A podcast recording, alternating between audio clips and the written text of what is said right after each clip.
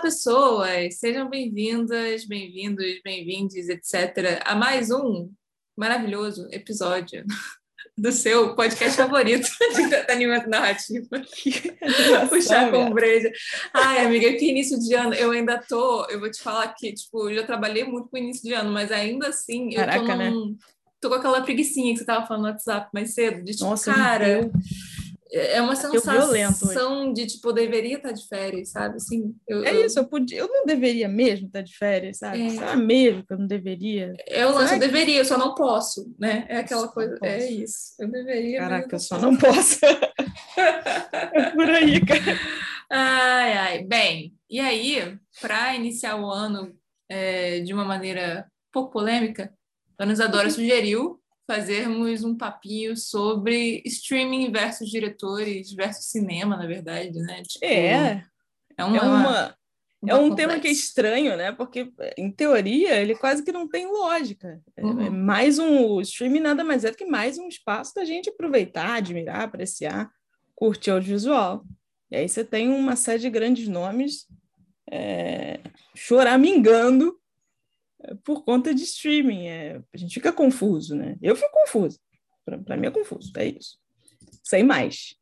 É, a, gente vai, a gente vai desenvolver isso aí, mas eu acho que tem muito a ver é, com, com essa ideia ainda, eu fico lembrando das aulas de linguagem audiovisual na O faculdade. glorioso cinema. né? Aquela coisa assim, o glória é, porque não há nenhuma experiência. A é, experiência do cinema, é um livro. Mano, é, exatamente. Tipo, vamos entrar nisso melhor, mas assim, de fato, existe uma coisinha ali, mas, amor, hoje em Claro. dia você tem que fazer seu filme para o cinema e para o streaming, né? Tipo, não. No fim das contas, o objetivo é que ele chegue nas pessoas, né? Chega a mais pessoas, é. Que, o Eu como. acho. Será que ele é tão importante assim? A não ser que você esteja fazendo um filme, sei lá, que seja AR, né? Aquelas coisas todas VR, não Pode sei o quê. Pode crer. Aí, um- de fato, é uma experiência muito específica, né? Não, não dá para ser de outro jeito, mas de outra Caso forma. não. É, não é. Bem, e o que você está bebendo hoje, amiga? Hoje o meu chá, hoje eu preciso ver o saquinho, que eu não sei direito. É de é da é da Mate Leão. Para quem não sabe, eu já bebi algumas vezes, mas acho que eu nunca falei isso. O Mate Leão, né? Não sei, tem gente que não é do Rio que não bebe, né? De vez em quando eu me deparo com isso. Minha tia de É, Vitória acho estranho beber mate, mas enfim, mate leão, que vem de mate, aquele da garrafinha ou do pozinho, ele tem uma linha de chá, de fato. É, e esse meu de hoje é o chá leão, né? Que chama, é gengibre especiarias. Essas especiarias, eu fico assim, ah, ok, né? Gengibre já meio que eu acho que é especiaria, né? Mas tudo bem. Estranho. Aí né? ele tem maçã. Achei curioso que ele tem beterraba. Tô tentando sentir o gosto da beterraba até agora. Mas tá, tá interessante, é um negócio diferente. É, não sei, um sabor outonal para um dia meio mais ou menos hoje. Um É. dia mais ou menos verão. Tá, tá valendo a pena. O seu? Meu, tô de Cacildes, que não bebo há um tempo nesse, nesse podcast, mas estava baratinho no mercado. É o que tá dando para agora, entendeu? No dia, eu vai ter um dia, amiga, em que a gente vai ter marca patrocinando a gente de cerveja. Nossa, E eu vou ser um ser humano mais feliz, entendeu? Fala de Não, autoestima, me escutem. É, Eu quero vocês. Pode ser, inclusive, a própria Cacildes, que das, das cervejas, assim, de mais simplonas, é uma das que Hum. eu mais gosto, porque tem uma coisinha meio cítricazinha. Tem? E aí tem, tipo, bem de leve, assim. Eu não sei se é coisa da minha cabeça, mas eu sinto, então vou dizer que tem. É... Acho que não está escrito, Amo. não, mas, Mas você sentiu. mas eu sinto, exatamente. É sobre isso. Inclusive, falando sobre sentir, não tem nada a ver com isso, mas vamos, vamos, vamos pro papo, né? Tipo, não tem nada, mas assim, a, a gente faz a ponte que dá, entendeu? A gente Sempre. vai no link que a, que a gente arruma. O que deu para fazer hoje. Ai, ai. Muito bem. Não, a gente tem que dar os avisos, hein, amiga? Ah, é a vida, tá? Olha só, amiga, não tem nem duas semanas direito que a gente tá sem gravar É verdade. Eu, tá eu tô assim. pensando aqui tem esse tempo todo. Então, aviso. Se você está no YouTube assistindo a gente, faça o favor de curtir este vídeo, compartilhar este vídeo com o seu amiguinho que gosta de uma polêmica e quer dar uma opinião. Dê opiniões sobre o assunto. Hoje é um episódio ótimo para você dar opinião sobre o assunto e comentar nesta bosta desse YouTube. Nossa, pai. Porque precisamos de Eu engajamento se nesse canal. Não, não. Ah, se assim, foda-se. Tô, tô- tô- assim, sinceramente, já tô num nível com o YouTube que. Que plataforma maravilhosa, possibilita mil coisas, mas assim, amiga, só vamos melhorar. É, É e aí, falando de streamings, né? É... e aí, o que, que eu já mandei fazer? Tá, curtir, compartilhar, comentar. É... Uhum. Dessa vez, eu espero que não botem a gente de kids no início do, do, do bagulho. Coisa louca, né? Muita gente não conseguiu comentar o de Natal porque o YouTube Caraca. achou que a gente era kids. Isso Mesmo foi muito configurando estranho. que não era, mas tudo bem, tudo resolvido. Agora você pode voltar lá e comentar se você quiser. E se você estiver ouvindo só, gente, Isadora, o que, que a pessoa faz? Se você tá só estiver escutando a gente nesse episódio e quiser também acompanhar os outros, para quem não sabe, a gente já faz isso aqui agora há um tempo, né? Daqui a pouco faz dois anos. O tempo está passando surrealmente, mas tudo bem. Para quem não conhece, nós estamos na plataforma de áudio chamada Orelo. Orelo. Orelo é uma plataforma de áudio que, além de nós, tem vários outros podcasts, tem podcasts ficcionais, super interessante, histórias só no By Podcast, muito interessante. E faz um negócio que é fantástico, que eu falo sempre, vou falar de novo, que paga os seus produtores de conteúdo por play. Isso é, você aí que está ouvindo, cada play que você dá, cada vez que você escuta um episódio nosso, a gente ganha um negocinho, ganha um troquinho para quê? Continuar fazendo essa coisa linda aqui, quem sabe cada vez melhor, né? A gente quer melhorar sempre, é o objetivo, meta na vida, né? Começando o ano agora, vamos, vamos botar aí de meta na nossa vida melhorar e de vocês de baixar o Aurelo e, e curtir o rolezinho lá, pelo amor de Deus. É isso. Ouçam na Aurelo. Beijo. Aliás, gente, a gente não produz conteúdo maravilhoso, mas geralmente avisa só episódio hoje, quais foram, quais foram as saideiras, etc., lá no Instagram. Se vocês quiserem seguir a gente lá e sugerir conteúdo, sugerir é novos episódios, né? Mandar aquela DM bonita. Pode querendo. sugerir, gente. Com Pode certeza, sugerir. a gente precisa é de ideias. A gente já foi mais assim, mais firme de ideias, hoje em dia a gente tá meio foi. fraco. Ah, amiga, é, é, é, o trabalho suga que... o, o, a vida. Suga, sabe? Chega uma hora que você não tem humano, mais. Às vezes é interessante porque a gente também consegue explorar nosso lado da aleatoriedade com força. Exato, exato, exato. Nosso forte na vida. Ah, vamos então ao que interessa, que a gente já está há 10 anos aqui falando coisas aleatórias. É. é. O papo de hoje, é, acho que eu vou puxar, porque fui eu que, que falei, né? Vai, vai Hoje eu tô aqui só para comentar. Gente... de vez em quando a gente, bom, não, não dá para dizer que não tem muito tempo que a Netflix já está aí, né? Acho que dá para a gente falar de Netflix porque em termos de Brasil foi a primeira que fez um grande sucesso, acho que deve ser tem a maior receita até hoje, né? É uma quantidade de assinantes, de vez em quando a gente ouve assim esses números, uhum. quantidade de pessoas que assinam Netflix, enfim, ela já está aqui há muito tempo. Netflix já produz os próprios conteúdos há muito tempo. Talvez a gente já tenha falado sobre isso em outros momentos, né, do podcast. É, e além do Netflix, existe um universo de streamings, é, é óbvio, como haveria de ser. E claro que, é, enfim, os streams precisam ser recheados de coisas, não, não, não se tenha dúvida disso. A gente tem um, uma visão lógica, né? Para mim é uma questão lógica, de que o streaming ele te possibilita é, ver outras coisas, ver novas coisas, às vezes ver as coisas do passado, né? Acho que tem uma, uma coisa também de, de não é necessariamente viralizar, né? Mas de distribuir de uma outra forma. A gente, quando falou de 3%, é, não lembro quem contou para a gente isso, mas que né, o pessoal de 3%, que é uma série nossa, Netflix, brasileira, tem fã-clube na Alemanha, olha que, que yes. loucura, né? E assim, foi via streaming. É claro que as pessoas lá fora ainda se lembram de Cidade de Deus, mas isso tem alguns anos, né? Você está aqui ouvindo isso no presente né? Se tiver no futuro, então deve ter mais tempo ainda. Então, assim, pensa nas possibilidades que, essa, que essas plataformas dão para o audiovisual como um todo. Ele ser mais visto, mais distribuído.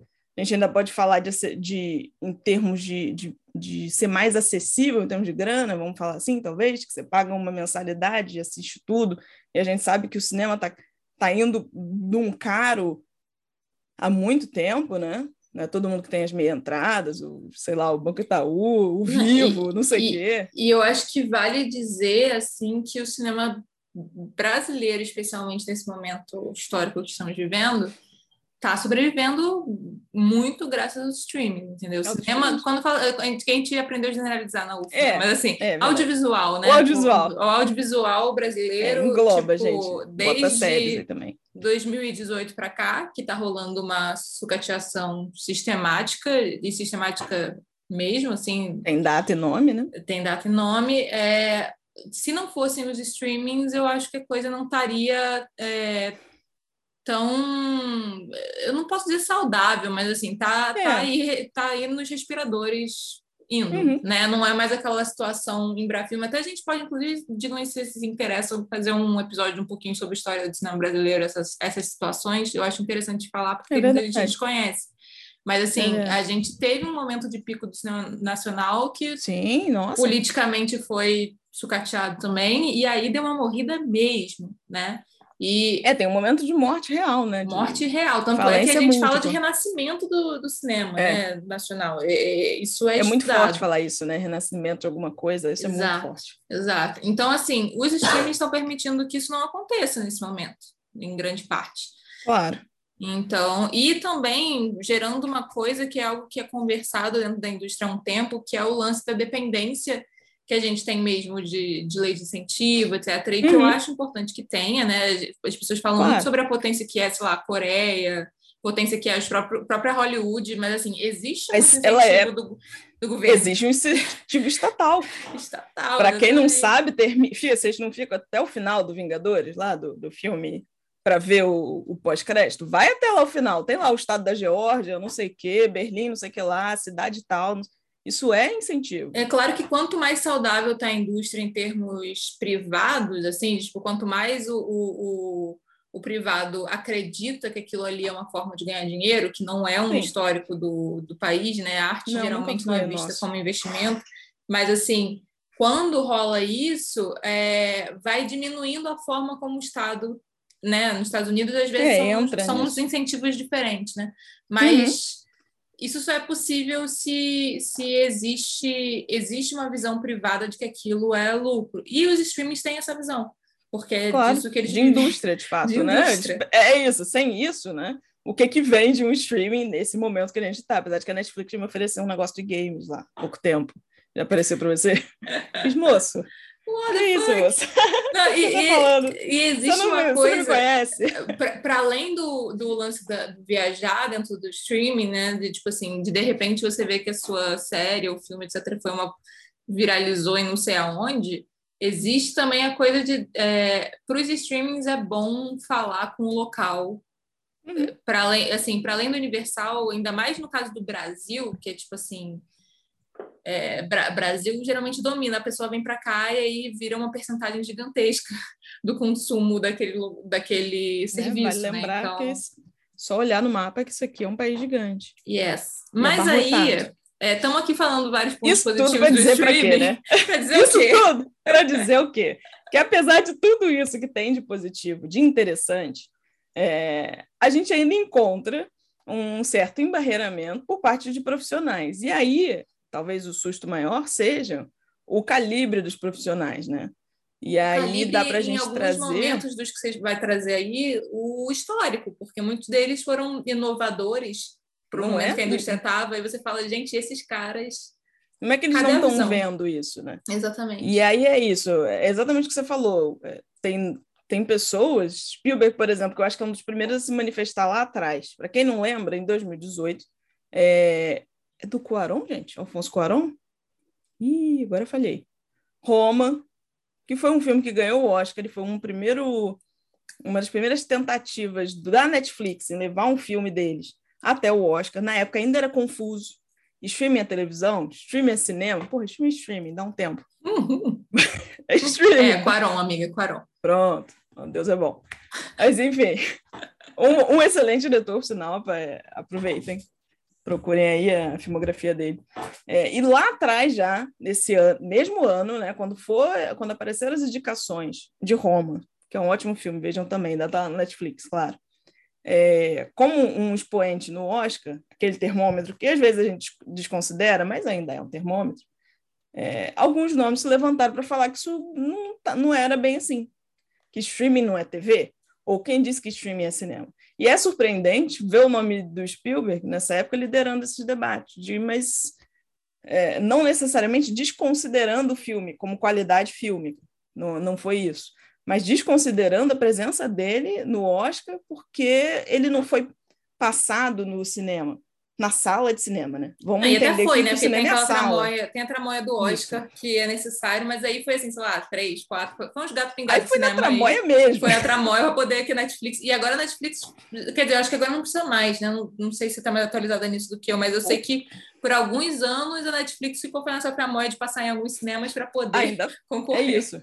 Eu acho que uma coisa que difere muito do ano de 2018 para esse momento que a gente vive agora, né? Contexto, estamos em janeiro de 2022. É, a gente teve um apocalipse aí, que foi a pandemia. Mas o Spielberg não sabia na época. Enfim, lá em 2018 ele já é, entrar em debate, entrar em como assim, né? O que, que esse filme está fazendo aqui, era uma coisa muito séria. Porque você tinha um filme de uma qualidade fílmica, uma qualidade artística. Eu acho que é um filme que tem um, um uma qualidade de arte, como o próprio Spielberg já fez muitas vezes. O Roma, para quem não sabe, é um filme preto e branco, falado em espanhol, passado no México, tem como protagonista uma mulher indígena. É, é, é um filme. Né, Inclusive, né? tem uma necessidade de estar numa premiação, acho que mais, até porque muita coisa que passa no cinema que está no Oscar geralmente até ganha coisas, né? E até é, ganha coisas, é, não é? Então... É um filme com um valor que talvez há alguns anos atrás ele tivesse passando só nos festivais e quem viu, viu um dia você encontrar esse DVD em alguma alguma dessas lojas americanas tinha antigamente, ou no, quando a gente vai na livraria, né, na Livraria Travessa, Livraria Cultura, tem lá uns DVDs perdidos, você encontrar o Roma do Alfonso Cuarón, que você ia saber quem é, porque ele dirigiu um Harry Potter. Sim. Aí, gravidade. Nossa, e isso, cara, eu lembro, só fazer um parênteses, porque isso que você falou me lembrou de uma de uma coisa muito doida. Doida não, é meio óbvio, mas assim, durante a pandemia veio o Firefox para Globoplay, eu acho, a, a, versão nova. Quem não sabe, é um filme sobre um, uma gangue de garotas. Tem uma versão com a Angelina Jolie, que é uma versão moderninha, e tem uma versão mais recente, que é, tipo, passada na época, que é a adaptação do livro mesmo e tal. Foda-se, ninguém quer saber disso. Mas assim, foi um livro que me marcou muito, porque eu acho que foi o primeiro foi um dos primeiros filmes que eu vi no Festival do Rio, porque eu não frequentava muito o Festival do Rio até a faculdade de cinema. Eu sou uma pessoa meio estranha em relação ao, ao que eu fui fazer cinema. Mas, assim, comecei a frequentar por causa da faculdade de cinema, era uma coisa meio até obrigatória para você passar na matéria lá. Eu é... estava pensando isso aqui, em algum momento eu senti Foi, uma obrigatoriedade. Fiz o trabalho sobre esse filme, por isso que eu estava dizendo. Eu fiquei me apaixonada, passei acho que durante todo o meu período de faculdade de cinema, enquanto eu pude financeiramente, eu fazia aquelas maratonas, né? Que você uhum. não vive, você passa tipo uma semana inteira Fica sentado lá vendo filme. Indo de um cinema para outro, enlouquecida para pegar uh, o horário e tal. E aí, é, e é, uma das coisas que tinha nesse enlouquecida era que você talvez não tivesse a oportunidade de ver aquele filme de novo na sua vida. Dava essa sensação. Porque, assim, uhum. cara, filme de festival, especialmente filme Sim. gringo, é, você fala assim, como é, como é que eu é faço é para ver isso de novo? Né? Não vai passar na TV, não vai, é não vai ser comprado por Now, etc. Como é que eu vejo isso de novo? Hoje em Com dia, certeza. isso não é mais uma questão. A gente vai não encontrar de né? algum jeito. É, não necessariamente. A gente vai ter. Eu acho que hoje em dia é isso. Claro que eu estou aqui é, me prendendo na Netflix, mas a gente sabe que o universo do streaming vai muito além. Netflix, a Mubi, né? Tem Mubi, tem outros. Eu assinei um troço, filme-filme. Parece um bando de coisa legal. Itaú Cultural tem um... Uhum tem um streaming, inclusive, gente, é gratuito. Entrem lá, se cadastrem, tem várias coisas bacanas, inclusive bastante cinema nacional. Então, assim, quando a gente ouve, já em 2018, né, para a gente já era muito natural estar nessas plataformas, né? Não eram tantas em 2018, mas era estranho ouvir o Spielberg, exatamente isso que você falou, que é um cara que tem, que teve uma visão, né, que praticamente criou, né, ajudou a fundar esse modelo de lançamento de hoje, dos filmes de férias, dos filmes de não sei o quê, não consegui enxergar a potência é, disso. É, ele é um dos primeiros né? caras. É da geração das franquias, esse Exato. cara. Ele tem noção de que o, que o cinema não é só aquele filme. Vamos, vamos entender, tá? O, o filme que a gente vê na tela não é só aquele filme inspiracional, motivacional, que você acha que vai sentar ali, descobrir o da vida. É Também. É isso. Ele tem um olhar mercadológico que, que é validíssimo, por favor, tenhamos. É necessário, né, gente? Eu acho assim. Eu acho isso é uma indústria ainda. É, isso é uma indústria, a gente vive numa sociedade capitalista. Se a gente quer que a, que a roda gire, é necessário pensar. A gente pode até tentar girar do nosso jeito, mas, mas vamos. Exato, exato. E esse é um cara que tem esse pensamento. E eu lembro de, na época, ter muitos pensamentos assim, né? De onde mais que passaria Roma? Né? Quem mais que teria visto Roma se ele não tivesse acessível naquela plataforma do lado de tantas outras coisas? Ah, mas passa muito filme ruim, se for assim, né? A gente passa muito filme ruim no cinema também. que isso quer Inclusive, dizer? aqui no Brasil, eles têm a tendência de dominar as salas, né? Porque assim, é quem tem mais dinheiro para, para dominar a sala por É mais isso. tempo, não é tanto É isso. sobre. É uma qualidade questão de fílmica. domínio. E é muito. Eu lembro de na época parecer quase que uma implicância, quase que um medo. Acho que para mim era, era muito isso. É, parecia um medo, né? De como assim vai passar aí agora? E é claro que. E aí tem outros nomes de diretores que talvez tenham não tenham tido o mesmo sucesso, a mesma magnitude do Spielberg, mas que fazem filmes talvez mais introspectivos ou que a gente, que eu acho péssimo de falar, mas o que eles consideram mais artísticos, e aí aquilo que eles gostam de dizer também que é um filme só para sala de cinema. Daí pouco a gente conversa o que é a experiência da sala de cinema, que é bacana mesmo, mas Não é mesmo? ah, ah, ah, ah. mas é, é, parecia já criar uma picuinha, né?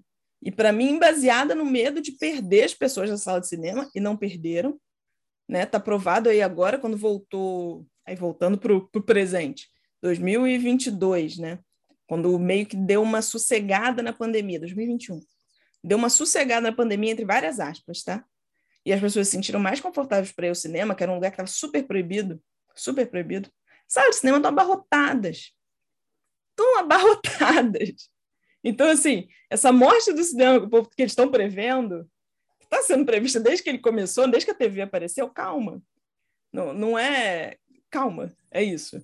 É- Esse medo que o Spielberg já soltou na época parecia isso. Foi tipo, como assim? O que, que esse filme está fazendo? Cara, olha a oportunidade que está sendo dada para as pessoas verem uma outra cultura, verem um outro lugar. Será que ele não vai gostar? Não, e Quem mesmo sabe um questão, dia, se ele não tiver um projeto, será que não seria interessante para ele também? mesmo a questão da experiência fílmica em si, né? Eu fico pensando muito, alguém que falou algo semelhante recentemente, que foi Wagner Moura sobre Marighella.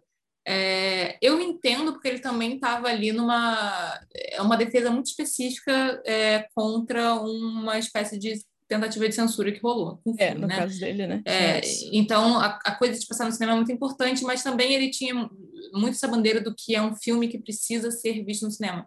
Amor, eu não poderia ver esse filme no cinema. Eu tive que parar várias vezes para conseguir digerir esse filme, para conseguir lidar com este filme sem.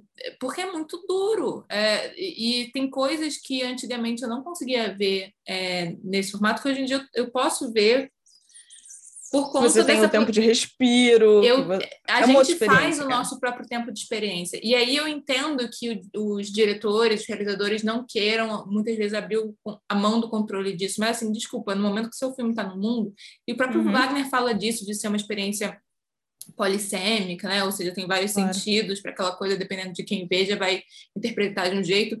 Para além disso, existe da- várias é, necessidades de experiências diferentes que, que existem e que hoje em dia são possíveis graças à tecnologia que existe. Claro, Né? Então, porque a gente existe. Não adianta tentar puxar a gente para o século, início do século XX, né? Que eu acho que agora já está longe para a gente, que já Cara. foi, sabe? Ela existe, vamos lidar. eu fico pensando assim, eu amo terror, mas eu sou uma pessoa que preciso ver terror parando, passando coisa que às vezes eu não quero ver e que eu quero prever qual é a cena. Porque assim, tem, tem, tem sustos que eu quero levar, tem sustos que eu não quero. Então, assim, hoje em dia eu sou uma pessoa que posso ver filme de espírito. Antigamente eu não podia, entendeu? Eu acho que isso que você está falando é muito bom. E eu estava pensando que tem alguns filmes que talvez é, hoje em dia mais pessoas consigam ver, né? Eu estava assistindo Uhum. esses dias, eu vou explicar. Queria ver um lugar, um lugar silencioso. Eu fui lá no Now, liguei a TV, coisa que eu raramente faço, liguei a TV, falei, ah, net, net Now. Aí falei assim, vou ver um lugar silencioso 2, porque eu esqueci que ele tinha sido lançado, queria ver, Muita gente fez falei, isso. vou assistir. Eu, inclusive. NetNow. Só que o meu Now não está funcionando direito, não sei por quê. Fiquei lá tentando, apertei, ele diz que não existe sinal, não sei o que, não sei o que lá, tudo bem. Eventualmente eu larguei ele, volto, fui lá no Netflix ver o que tinha para eu ver, já que eu já tinha feito a pipoca. Aí ele me ofereceu o primeiro filme de Maggie Gyllenhaal. Quem não sabe, é uma atriz é, americana, está em Hollywood há bastante tempo. É irmã daquele moço bonito que a Taylor Swift é, terminou e vocês sabem a história. E é um filme que eu assistiria. Eu assistiria de qualquer forma. A, a Filha Perdida, The Lost Uhum. Daughter. Tem esse- se traduz a Filha Perdida mesmo? Não sei, né? De vez em quando A a gente tra- vai as traduções ficam meio estranhas. Mas é um filme que eu assisti. É um filme que eu assistiria. Um filme introspectivo, um filme meio que sobre tudo, meio que sobre o nada, que não está tentando explicar nada para ninguém. E eu fico pensando, esse filme estaria no festival. A gente ouviria falar, porque a irmã do. Né, seria assim, a irmã do, do Jack Gyllenhaal dirigiu. E depois ele ia dar uma sumida. Né? Ah, aquela Filha atriz que perdida ganhou. mesmo. É esse mesmo? É isso. E eu falar, ah, aquele, a, a, aquela atriz que ganhou o Oscar tá nele e a moça dos 50 tons de cinza. 50 tons de cinza tá lá. Aquela perdida, né? Tem coisas que eu não sei, gente, sorry. É a vida. Então, assim, eu fico imaginando quantas outras pessoas que talvez não fossem assistir esse tipo de filme, sabe? Não fossem é, passar na sala do cinema e olhar aquele trailer, sabe? Ver o trailer e falar, ai, não sei, não sei se eu quero ver. Chegou para elas, sabe? Pode ter dado oportunidade de pessoas conhecerem outras coisas. Isso que você falou do terror faz todo sentido. Hoje em dia a gente tem um tempo de respirar, tomar o susto, a pessoa que tem o medo, toma o susto, vira para lá, dá uma passadinha, não sei. Uma coisa que às vezes na sala de cinema não tinha. Não é uma questão de melhor ou pior, do que, é mais válido ou não válido, mas de diferenças de, é, de formas de ver os filmes. E isso você está falando da própria possibilidade de descoberta de coisas que a pessoa não tinha acesso na época que, por exemplo, sei lá, TV linear, o próprio uhum. lance do, do cinema, porque se você não está acostumado a um tipo de filme, você não vai atrás dele, ainda mais pagando um ingresso. Né? Então, assim, é, não vai, não. eu acho que isso possibilita tanta coisa em termos de pessoas conhecerem mais sobre si, sobre seus gostos, sem ter alguém, é, não sei, ditando isso para elas porque acham que você não dá é, pérolas aos porcos, sabe? Tipo, esse tipo de é. noção besta, escrota que existe muito no entretenimento. Entretenimento, eu digo indústria do entretenimento, né? Como um todo, claro. Existe, lógico. Mas sinto que o streaming, apesar dele ter, sim, a gente sabe que ele tem um direcionador ali, o, o algoritmo, né? A gente chama assim, o que quer que isso seja. Mas, de qualquer forma, quando. É, eu acho que a Netflix faz isso. Aí, falo da Netflix de novo, porque eu acho que é que tem o melhor algoritmo. Eu entro no HBO Max, ele é meio confuso. Já vi umas coisas, ele, mesmo assim, ele me mostra umas coisas que eu não vou ver. E sei lá, talvez ele esteja querendo que eu assista e pronto, né? Eles se dividem. Tem alguns filmes que eu acho que a divisão das coisas não é tão boa quanto a Netflix, que tem que ser melhor mesmo, é pioneira, mínimo. Ela tem que ser é melhor nessa divisão, os outros que corram atrás e lutem e tem certeza que correrão. Mas, apesar dele ter esse ponto de dar uma direcionada, mesmo assim ele sempre te oferece outras coisas. Para você tentar, para você conhecer. Tá, tá, tudo bem se não quiser ver. Obrigado, tá tudo certo. E o mais interessante, já tá na mensalidade mesmo.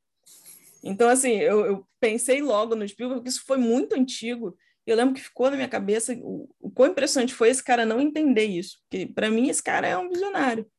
Ele não é meu diretor preferido, é, acho que ele não fez os meus filmes preferidos da vida, mas o valor que ele tem como profissional para mim é altíssimo, sem, sem dúvida, sabe? E eu lembro de já achar estranho naquela época qual é o problema de um filme dessa plataforma tá fazendo o que no Oscar? Amigo, tá ganhando, né? É, é, um, é um, tipo Aí de argumento, é um tipo de argumento que eu não consigo nem compreender, sabe? Na época é... ele ainda falou, não, vamos fazer um, um uma premiação só para eles. Vamos fazer premiação para eles, bota isso no Globo de Ouro, precisa TV. Amado. Ah, é filme, amigo. Isso é filme. E aí, de novo, aquela coisa, né? Acho que alguns dos maiores filmes da história do cinema a gente viu é, em casa, na fita cassete. Talvez hoje em dia alguns de nós viram, sei lá, viram Metrópolis no celular. Tem gente que viu Blade Runner no celular, na TVzinha de tubo em casa. E aí? Era filme para cinema aquilo.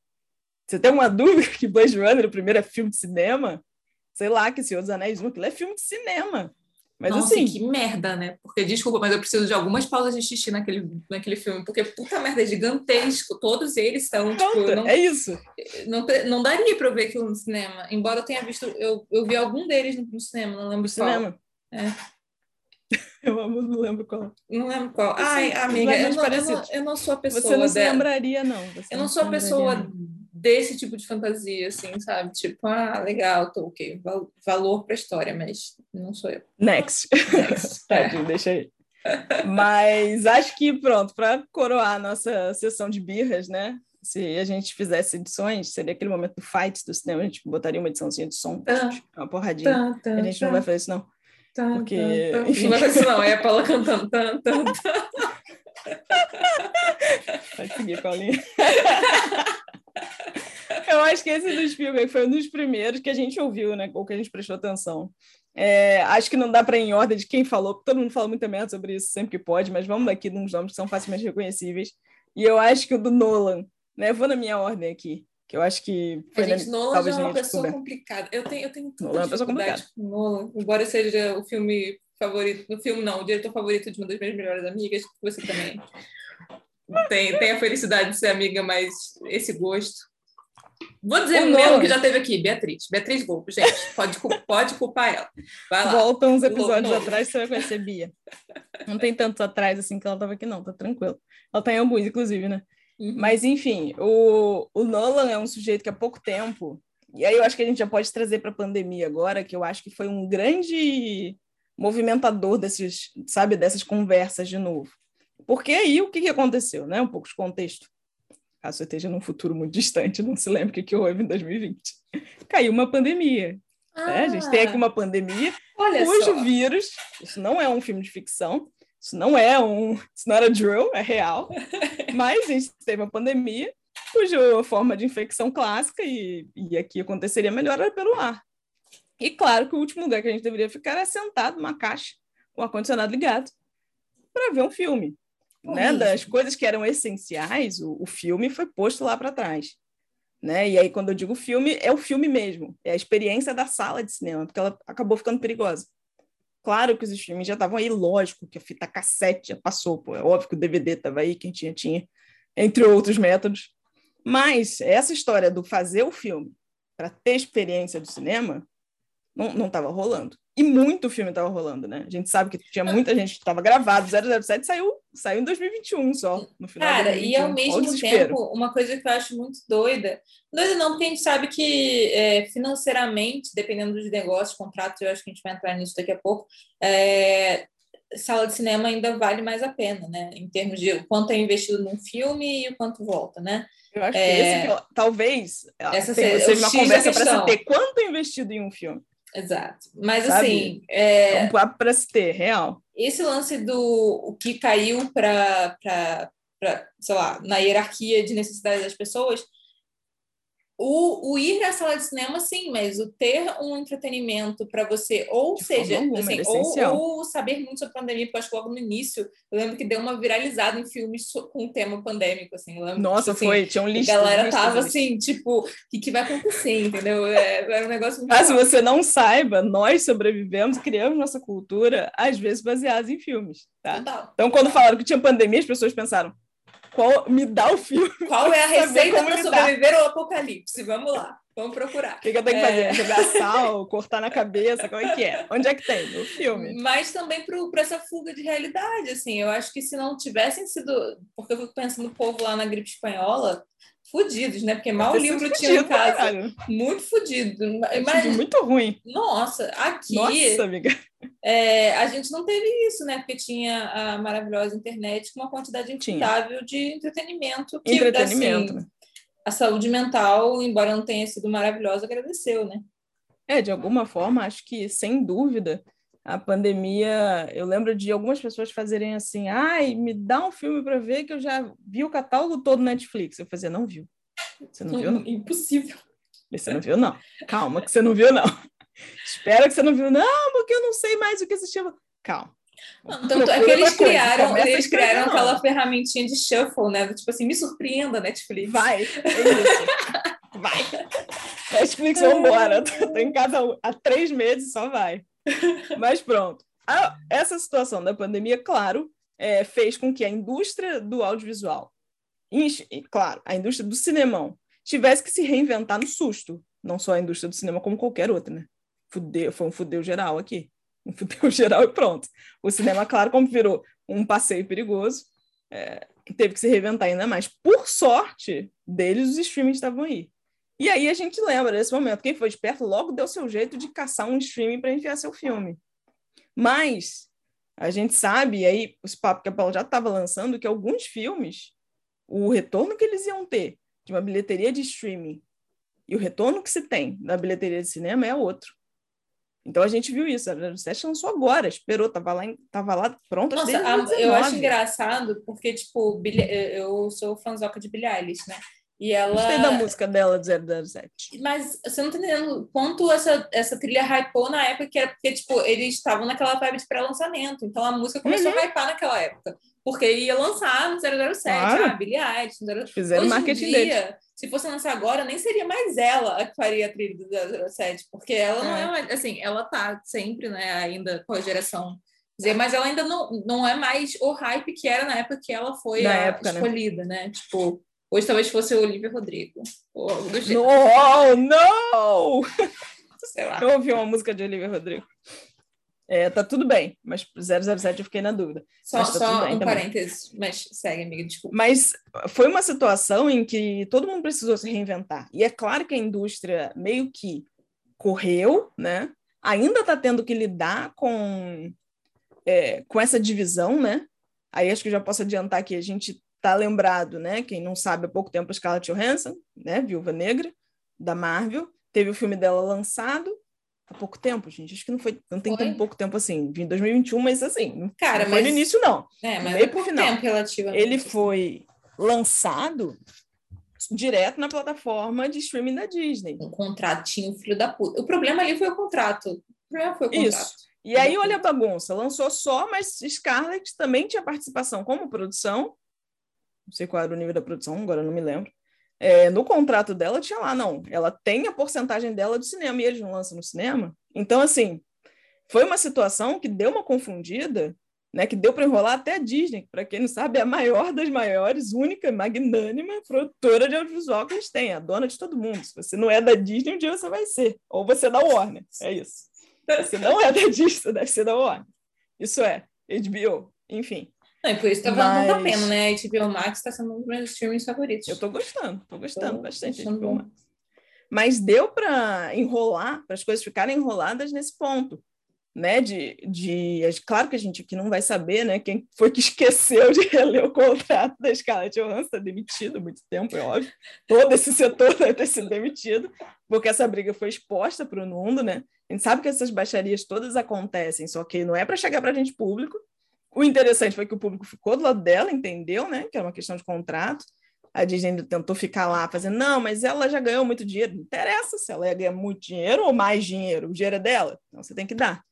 Então, são algumas coisas que, que são novas nessa indústria, né? São novos tipos de contrato que tem que ser feitos. São outras coisas que tem para se pensar. E realmente, um filme que a bilheteria é só a, de, a do streaming, um filme que tem a bilheteria do streaming, né? O Shang-Chi foi o outro lançamento Marvel grande, foi cinema e foi streaming. Por que, que não fizeram isso com o 10 Scarlett? Só Deus. Aí, aí a gente não sabe. Só Deus, Deus que eu digo é o senhor da Disney. É porque eu, eu acho assim, é, não sei porque eu não, eu não, eu não acompanhei de perto essa discussão. Eu só, tipo, vi que ela estava acontecendo e falei, putz, que merda, né? Tipo, não, Uhum. não, não me engajei. Mas, assim, eu fico imaginando que deveria ser um contrato antigo. Porque eles estão falando dessa porra desse sim. filme da Viúva Negra Tem há, muito tempo. há uma década. Inclusive, ele era para ser feito há uma década atrás. Mas, literalmente. literalmente. Lucrécia mas- Martel teve lá. Então, eu imagino que se- fosse um contrato antigo, sabe? E que Eu não acho que previsse esse tipo de circunstância E eu acho que o Shang-Chi, quando lançou também, para falar a verdade, ele já estava num outro momento da pandemia, que já estava numa situação branda, várias aspas de novo, tá, gente? É, em termos de mundo, a coisa já estava mais branda, já tinha tido algumas ondas. Então, talvez a aposta do cinema fizesse, já fizesse uma lógica de novo. Então, dito isso, lá no durante a pandemia, e aí ainda lá em 2020, a gente tinha Nolan, que era dele que eu tô falando, é, com o seu novo filme. Para quem não sabe, Nolan é um diretor é, que eu acho que das novas gerações é um dos mais reverenciados, né? Acho que dá pra gente falar isso, dessa nova geração, anos 90 para agora, assim, talvez seja um nome que as pessoas se lembram bastante, que tem próprias características, que lança bastante filme, que até que lança bastante coisa própria, né? Não é sempre que ele baseia, tira de algum livro, de algum quadrinho. Já tirou de anime, mas eu não vou entrar nisso. Sabe que me irrita esse tema. Tirou não, copiou, Ctrl C, Ctrl V, mas vamos lá. Mas ele lança é, filmes, vamos chamar de autorais nesse sentido, né? Ter ideia, ele a equipe dele, criar as próprias histórias e lançar. E já tinha feito um puta gasto com um filme chamado Tenant. Está disponível na HBO Max? Eu acho que tá. E a disputa do Nolan foi que não. O meu filme só vai sair no cinema, porque eu faço filme para cinema.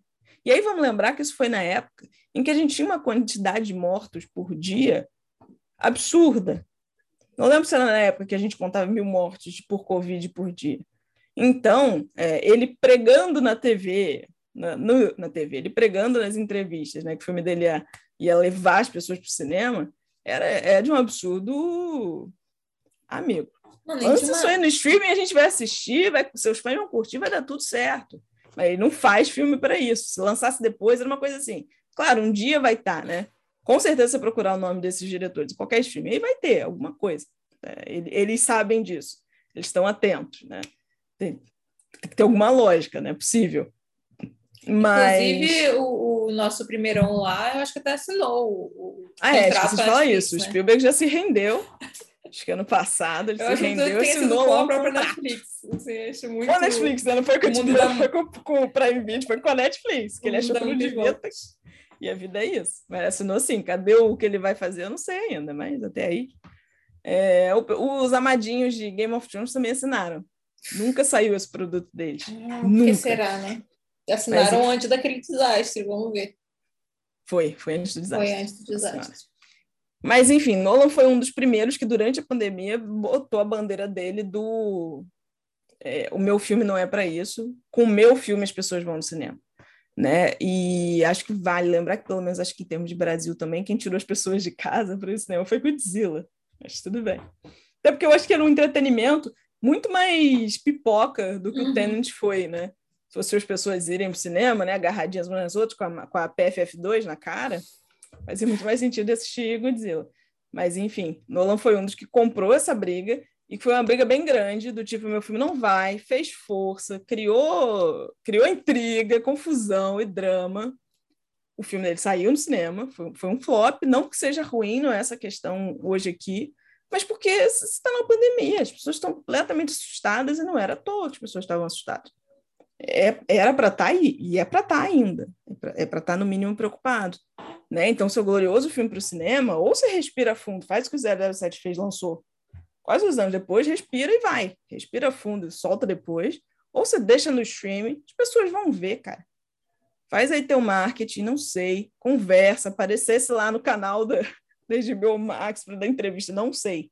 Certamente era fazível. Vai recuperar seu dinheiro todo? Putz, fatalidade, gente. Não, essa pandemia não estava dando para saber que ia rolar naquele momento.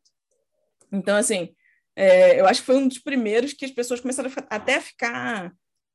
Eu acho que foi a coisa do decepcionado, né? As pessoas foram ficando decepcionadas. Ele eventualmente até saiu da Warner, ele ficou tão puto que foi lançado, acho que lançou no streaming junto. Que, gente, sabe? Não tinha. Como é que não ia ser? Foi um, realmente um filme que depois de um tempo você criava uma pinimba com o cara. Né? É, parecia uma coisa de ego muito forte. E no de uma pandemia real, que isso era 2020 ainda. Não foi 2021 que estava mais tranquilo, entre aspas, de novo. Então não tinha lógica. Claro que o streaming era um lugar. Né? Não fazia sentido ele se privar disso e até privar as pessoas. Estavam animados para ver o projeto dele. O, o dinheiro Ai. Ah, mas eu acho que pior que nesse tipo de coisa, eu acho que vai, é muito maior o ego do que o dinheiro, entendeu? Porque se fosse. Eu acho que foi, sabia? Tanto dinheiro, a própria Warner não. Sabe assim? É, ah, vamos esperar então a pandemia acabar para lançar, ia criar outro uhum. negócio, sabe? Eu acho que foi muito mais ego do que dinheiro eu acho nesse que, caso. Nesses casos que a gente vai falar aqui hoje, foi muito uma coisa de ego, é, de estratégias, mas depois eu acho que fica a estratégia vai ficando mais complicada. Mas nesses do início, né? O Spielberg para mim foi de sustinho total. Se sentiu velho, ficou nervoso, falou. Já se recolheu e já assinou com a Netflix para fazer alguma coisa. Porque você há de convir que nos últimos 10 anos Spielberg não é o primeiro nome quando você pensa em diretor que vem na tua cabeça. Né? Até como produtor, se pá, né? Se você, tipo, tá, tá procura é. saber dessas coisas, mas assim, como, como direção realmente. Né, o Scorsese ainda tentou, né? O Scorsese, apesar do que, do que fala por aí também, já enfiou lá o irlandês, que, enfim, mas já foi, meio que pegou e deu uma aceitada em algumas coisas. Mas pronto, Nolan, acho que da geração mais jovem, vamos falar assim, e talvez por isso o susto do falar, caramba, cara, você não jura que você não está entendendo isso aqui? é, foi o primeiro da Pinote a sair falando que era o pior streaming do mundo. Tem entrevistas, gente, procurem. É, é, é divertido, assim, ele dando piti. Divertidamente triste. Triste, na verdade. Acho que mais, outro mais recente também, e esse é muito bom, porque Duna conseguiu, né, ir para o cinema, Duna já está. outro que, que não daria para assistir tá, no cinema. Desculpa, não dá para assistir aqui no cinema. Eu vi no cinema, gente, eu vi no cinema. Como é que você viu aqui no cinema? Duna. Eu vejo, amiga. tranquilo. Como é que você aguentou? Aguento. Não, mas é, Aguento. amiga, é, você gosta de ver vaquinha no pasto, né, amiga? Beijo, É, beijo vaca no é. passo. Tá Tranquilaço. bom. Ai, meu Deus. Eu, Eu não saí dormi- para fazer xixi lá no Senhor dos Eu Anéis 1, dormi eu e era pequena. precisei voltar umas três vezes ao longo do filme. Amiga, mas você dorme, amiga. Não, não, tudo bem. Não, mas olha só. Não, eu tava, eu tava, eu não tava tipo de noitinha, entendeu? Eu não tava num momento de cansinho, tipo, depois do almoço. Eu tava assim, querendo ver o filme. Tipo, eu fui, vou ver Duna. Você estava animada para ver Duna? Você leu? Tava. Você é Oi? do tipo que lê livro e curtiu o livro? Cara, então não, eu sou do tipo que eu sou do tipo que wannabe ler esse livro. Agora eu tô um pouco desmotivada, mas assim, há muito tempo esse é um bom. livro que tá na minha lista e que eu nunca tenho tempo para ele, entendeu? Porque ele é gigante. Tem, Ele tem é isso gigante. também, né? Tipo, Se rolar um podcast tipo da, do povo do Nossa, Game of Thrones, talvez eu O leia. Rodor Cavalo. É, Gente, quem estiver ouvindo isso, por favor, faz um Rodor Cavalo de edição Duna Duna. aí. Eu pelo quero de muito, quero muito. Porque é um, é porque é um livro que já tá na minha, no meu top. Você precisa ler isso há um tempo. Mas, cara, que filme. E olha que tem, tem o Timothy, que é um, que é um boy que eu gosto, entendeu? Eu gosto do Guai. Tem, tem a Zendaya, que, tipo. Era um elenco muito eu- bacana. Eu, gosto bastante também. É, inclusive, tem, um, o- tem, principalmente, tem, tem uma galera legal. Então, um, um elenco assim, se olhasse de, de longe, você via, pô, Porque bom eu motivo não, não ligo muito é o, é o Aquaman lá, o. o Ah, é, Drogo. ele tava ali para ver se levava mais gente, né? Nossa, mas assim, hum, tá, tudo bem. Por que, que a gente um entrou nisso? casting Ah, estranho. Duna. que a gente Duna. falou de Se Duna. não tivesse streaming, eu não tinha como ver esse filme, por exemplo, porque. Sim. Mas você tinha um outro ponto que eu interrompi para fazer esse comentário. Vai lá, o seu ponto. O ponto é, Denis Villeneuve, que é aí um dos nomes, eu acho sim, sabe? Sinceramente, para mim é um dos, dos últimos 10 anos, é um dos caras que fez coisas mais interessantes. Aí não necessariamente saídas da cabeça dele, mas mesmo quando ele refez as coisas, ele, ele é um diretor que eu acho bacana. E sim, aí eu digo, eu acho bacana e ver os filmes dele no cinema. Se não tiver no cinema, eu não vou ver? Porra, não.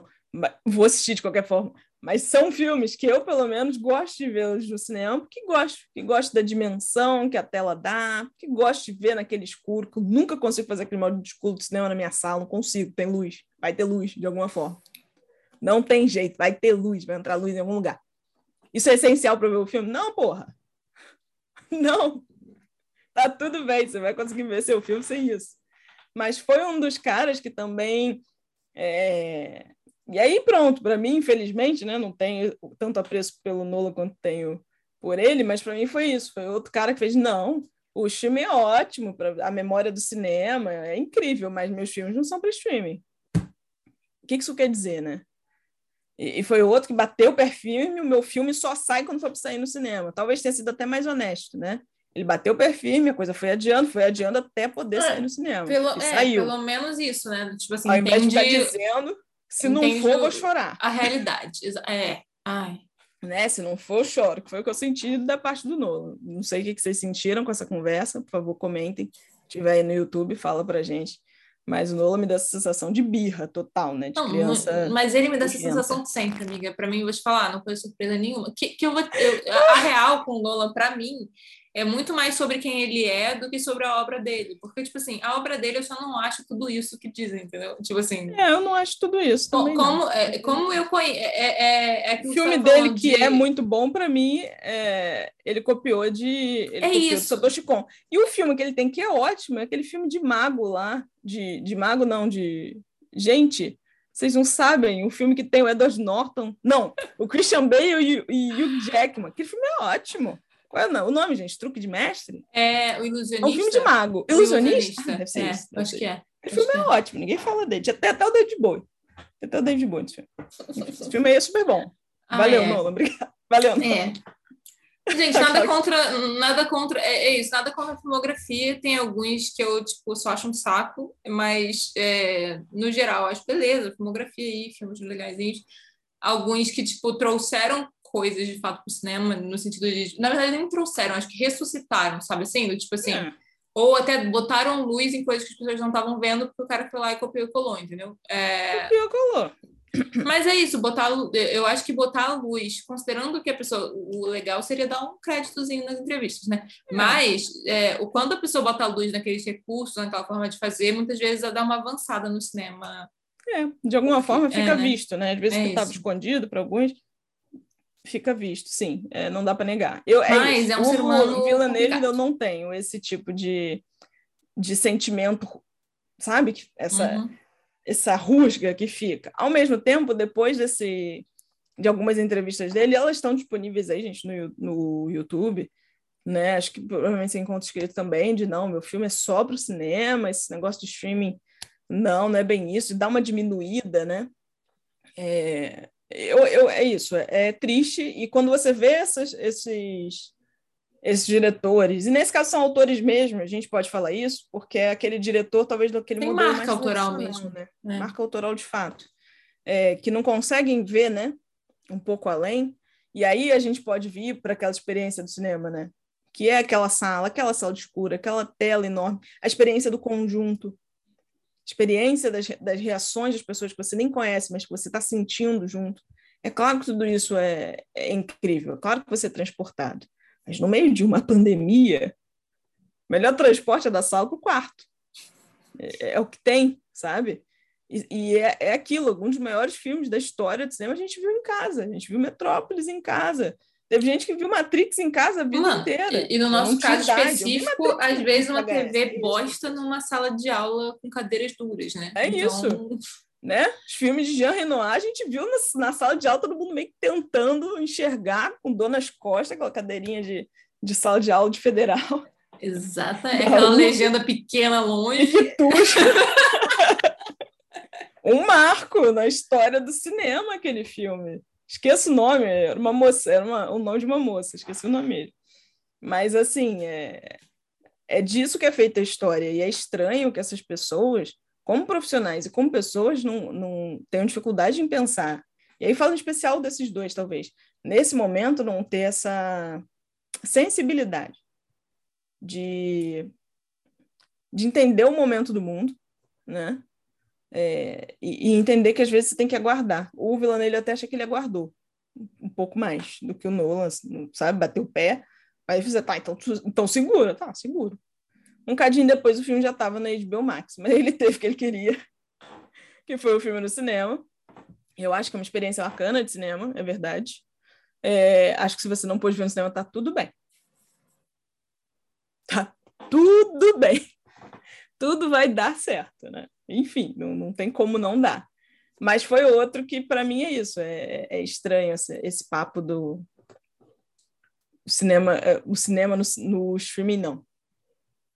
Enfim, para mim foi, foi estranho. Agora, o caso da Miss Patty Jenkins, eu também achei que foi um pouco de. É, lembrando que o filme mais recente da Patty Jenkins foi o Mulher Maravilha 1984, que eu achava que ia ser um puta flop, pelo, pelo que me disseram que era o filme, né? E para quem não sabe, a Mulher Maravilha estava vivendo a vida dela em 1984. E aí o, aí o moço volta, o Chris Pine, eu esqueci o nome. Esqueci o nome daquele personagem. E aí tem lá um moço que você pede uns desejos, e os desejos realizam, e, e tem aquela outra comediante lá fazendo a, a Mulher Leopardo. Mulher Leopardo legal, no desenho da Liga da Justiça, mas no filme não tá legal, não. E é isso.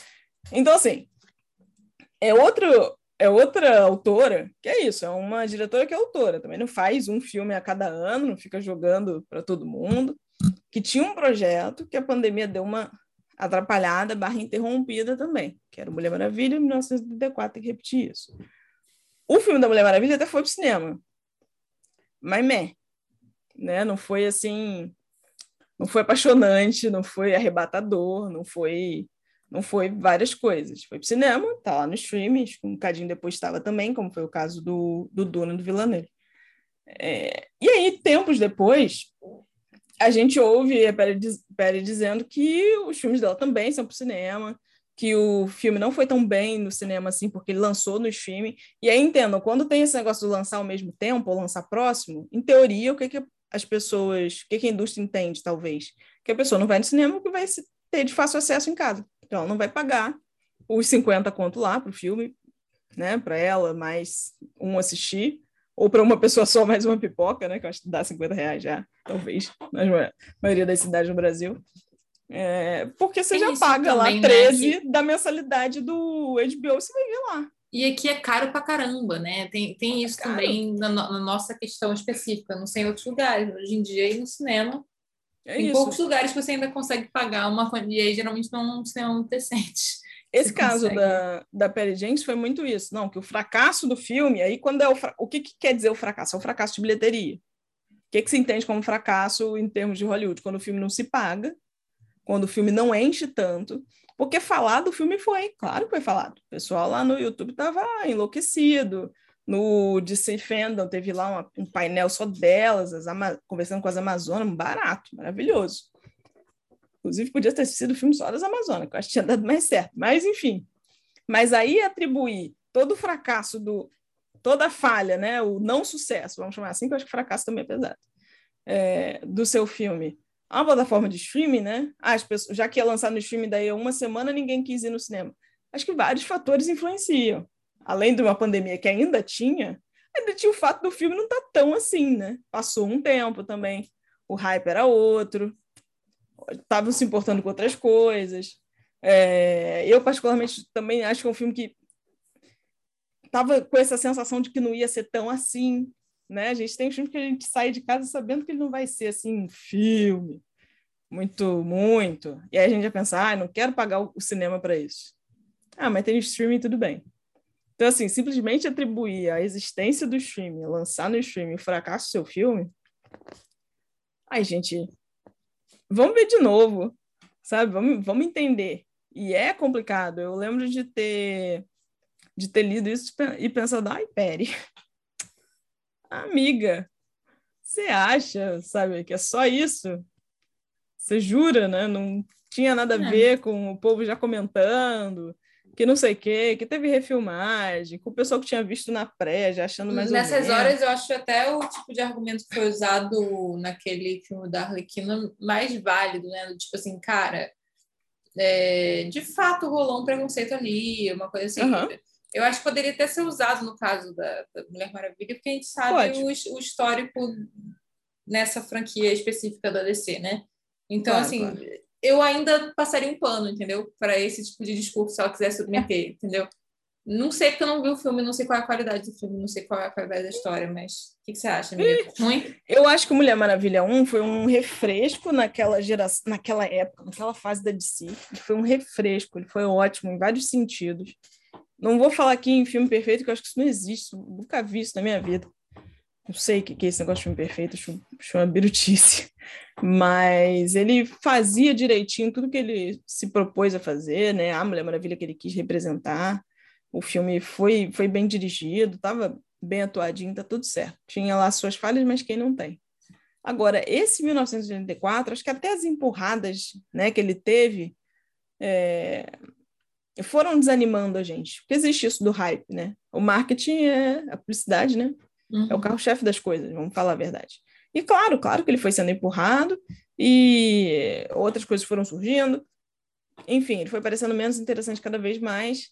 E, sinceramente, já parecia desinteressante. O próprio 1984 eu não sabia o que tinha de interessante isso. E aconteceu em 1984? Foi tão interessante assim, para estar no título do filme da Mulher Maravilha. É um quadrinho com esse nome? Aconteceu o que nessa época? Ela vai participar dessa briga? Não, era uma outra coisa, não era aleatoriedade. É, acho que ele é muito fragmentado, aquele bando de personagens assim, solto, que você não está se importando muito. Aquela mulher leopardo, mais o, o moço dos pedidos, para quê? Choose! Choose, galera! Um, tá show! Olha o que o Thanos faz. Um só. Dan. Foi, aprenda. Hollywood, aprenda. É um só que a gente precisa. Então, assim, eu acho que ele já era um filme menos interessante do que o outro foi. Sincerão. Chato. Chato. Mas ainda, claro, talvez se não fosse a pandemia, mais gente tivesse ido em massa no cinema ver, porque a gente vai, a gente acha que o filme vai dar ruim, a gente vai de cinema assim mesmo. Vamos falar a verdade. Então, o cinema é um passatempo, é uma distração. E é claro que aí, como produção, você ganha muito mais com, a nosso, com o nosso passatempo. A gente indo no cinema, que você tem que ficar no filme o tempo todo, você tem que comprar pipoca, no mínimo você vai passar no americano comprar mais balinha, todo mundo sai ganhando. Agora, em casa, o filme tá ruim, tu troca. Acabou. Ah, Mulher Maravilha 1964 tá ruim? Então, ok, vê outra coisa. Não, e Bota mais do que isso, né? Do tipo, a pessoa ganha ganha de uma vez só, né? Você não ganha um percentual de uma coisa que pode ser gigante, pode se estender se der certo. Uhum. Tem, tem toda uma lógica de ganho diferente, né? É uma outra coisa, né? Eu não sei como é que funciona o, o, essa questão. E, por exemplo, eu já sei que a Disney não libera para a gente saber isso. Como é que eles fazem esse cálculo do quanto ganhou, né? Quanto é que o filme recebeu é, quando lança só no streaming, né? Quanto de bilheteria fez? A gente não, não tem noção, porque assim, é, eu já vi alguns vídeos assim, das pessoas tentando entender se é por pessoas que entraram, né? Fizeram acesso na plataforma, se é por gente que assinou só por causa do filme. Como é que eles sabem isso também? Não sei. É, e eu não sei se isso tem no contrato ou se é uma coisa assim, a gente paga X por esse filme, sabe assim? É. Não, não sei. Eu não sei como é que é. Eu acho que nenhum deles libera isso para a gente saber ainda, né? Talvez mais para frente, quando tudo isso estiver mais organizado, é, porque, de novo, a pandemia ainda está aqui e essas coisas ainda estão se entendendo. Talvez mais para frente a gente tenha que saber essas coisas. Assim como a gente sabe, mesmo que não muito, essas tretas do Oscar, né? Que tem que passar Sim. tanto tempo, que não sei o quê, quanto é que custa o borderô, né? Mas, enfim, foi mais um filme que está lá disponível na Biomax. Podem ir. É, fiquem, fiquem à vontade. O Pedro Pascal está ótimo no filme, como ele sempre está. E, e, e tá tudo bem. E acho que mais recente aí, que eu acho que é bastante interessante também, isso foi recentão, e para mim é uma falha, foi uma falha bizarra. E aí a gente já entrou no, no 2021 mais tranquilo da pandemia, que foi o caso, e aí não é necessariamente dito um problema com o streaming. Mas veja se o streaming não teria sido a solução. O Ridley Scott lançou um filme interessantíssimo. Interessantíssimo, baseado num livro, que é o último duelo, né? Último, naquela época você ainda podia né, jogar o, a luva na cara do sujeito e falar: te desafio. Vamos lá acertar isso aqui. Tá me tirando, vou, vou aqui, ó. Vem, vem, cá ver comigo, marcava a hora, lugar direitinho, duelava, quem morresse perdia. Vamos, vamos assim. Né? É o último, se chama o último duelo. É um filme extremamente interessante, é, com, com, uma, com um elenco muito bacana. E o que. Aí eu não vi o filme ainda, que ele não chegou no streaming. E eu não fui no cinema na época, que não estava dando para ir no cinema. Não estava dando. Acho que foi um pouco antes de Duna é, mas que tinha uma temática interessante, que era isso, que é o último duelo, né, de um entre dois amigos, mas que a esposa de um acusa o amigo de ter estuprado ela. É o último caso de duelo é, na história, o último caso de duelo na França, o rei teve que aprovar, não sei o quê, e foi uma quebra de, de confiança, né, entre um, pessoas que se conheciam. O filme, não sei se o livro é assim, mas o que fala que no filme tem essa tem essa vontade, tem esse espaço para mostrar a, visão da mulher que não era ouvida, não seria, mesmo sendo uma mulher de nobreza, por aí vai. Né? É, mas o filme faz esse esforço de mostrar o olhar dela, né? a versão do cara, a versão é, do marido e a versão dela. É inter... Seria interessante, olha que papo bacana que a gente está ouvindo. Né? A gente viu o YouTube inteiro falando o YouTube inteiro é quem, gente? O povo que, que faz resenha de YouTube filmes, né? inteiro né? é maravilhoso. É óbvio. Que é o YouTube para mim. Não sei o que é para vocês. Eu, eu não sei o que vocês veem lá. Mas eu vejo. Essa, aquele negócio de gente fazendo unboxing de papelaria, porque eu adoro. Resenha de filme e, e organização de casa. É o que eu geralmente vejo no YouTube. E aleatoriedade reclamando de coisas também. Aí não tem padrão, só vejo mesmo. Aí coisas de maquiagem. Coisas de maquiagem eu vejo ainda. Ou de pele aleatória. Acho que eu vejo bastante coisa no YouTube. Mas enfim. O... As pessoas ficaram interessadas, quem assistiu, né? Pessoal que, que faz resenhas viram, acharam interessante, acharam que ele foi tão interessante quanto o outro filme do Ridley Scott, estava todo mundo super animado, né? O House of Gucci, que, ah, Lady Gaga, uau, você vai salvar qualquer filme, aham, vai nessa. Que não foi isso tudo, as pessoas acharam o Último Duelo um filme incrível, bem dirigido, sensível, super interessante ele ter trazido uma coisa é, esse olhar do feminino, da história da mulher que sofreu a violência. É, e foi um flop. Foi um flop. Esse filme foi direto para o cinema. Estou sentada aqui aguardando ele vir para o streaming até agora. Se ele tivesse no cinema hoje, hoje não, acho que hoje não, mas assim, no final de 2021, se ele tivesse no cinema, talvez eu tivesse visto. Ele já não estava mais. E o Ridley Scott, claro, é, provavelmente não só o diretor, mas também o produtor disso, é, sentou para dizer que isso era culpa, que o flop do filme dele foi culpa dos mileniais, que só só vem as coisas no, no celular. Que se não tiver tela de computador, de celular, eles não veem nada. Deu nome, os mileniais. É culpa dos mileniais. Mileniais não querem saber de história. Ridley. Os mileniais estavam em peso lá no YouTube dizendo que o filme era ótimo. É muito doido isso. Não... Os mileniais estavam em peso. As pessoas de quem eu vi resenha Todos vão lá no, no Otávio Gado, Super 8, o, o Dalenogari, o PH Santos, o Chris Stuckman, o, o Barbudo, que eu esqueci o nome, é meu pai. Mas, enfim, é tudo milenial. A Carol Moreira botou roupinha e tudo para falar do seu filme. Então, assim, do que, que você está falando, cara? E aí eu lhe pergunto, será que um filme desse, com esse recorte histórico, que é um filme que parece que ele volta três vezes, né, para mostrar a história do ponto de vista de um, do ponto de vista do outro, será que se não era um filme bacana para estar no streaming agora? Numa Netflix? Para a pessoa ver no tempo dela? Para a pessoa, sabe, parar, dar aquela sentadinha? No meio de uma pandemia, pensa só. Pensa se esse não é um momento não é que ah, esse tipo de filme vai para o streaming, esse tipo de filme vai para o cinema. Mas será que se esse acordo já não tivesse feito, é, essa recepção já não teria sido outra? Esse filme já não teria sido mais visto? Porque ele é muito interessante. Ridley Scott é um bom diretor. Ele tem algumas falhas na carreira dele, na filmografia dele, mas quem não tem, né? Quem não tem? Ele tem algumas, algumas Algumas gravíssimas, outras nem tanto. Algumas dá para passar pano, algumas não, não é mesmo? Algumas é. coisas ok, outras coisas não ok. Mas é um diretor é, de um peso também. Ai, meu Deus. Derrubei coisas, desculpa. É, de um peso absurdo que, que não conseguiu, para mim, não conseguiu se organizar. Né? Ah, voltou o cinema, então eu lanço meu filme no cinema de novo. Tá bem, eu entendo. Mas será que para ele chegar e para ele alcançar mais pessoas, nesse momento que a gente vive agora, será que não valeria? De boa. Não precisa de Netflix, não. Tem Prime, não gosta de Netflix? Tem birra? Tem Prime Video. Tem tanta tem coisa. Tem HBO. É. Olha, que, se esse homem lança esse filme na MUBI, a MUBI ia ganhar inscrito para o raio, da noite para o dia. De boa, assim, ia ser o incentivo das pessoas. Tipo, olha, vai.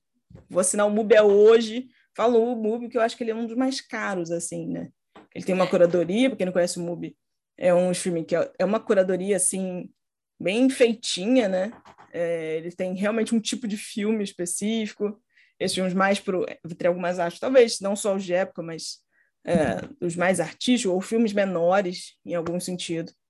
Então, olha o que o cara perdeu.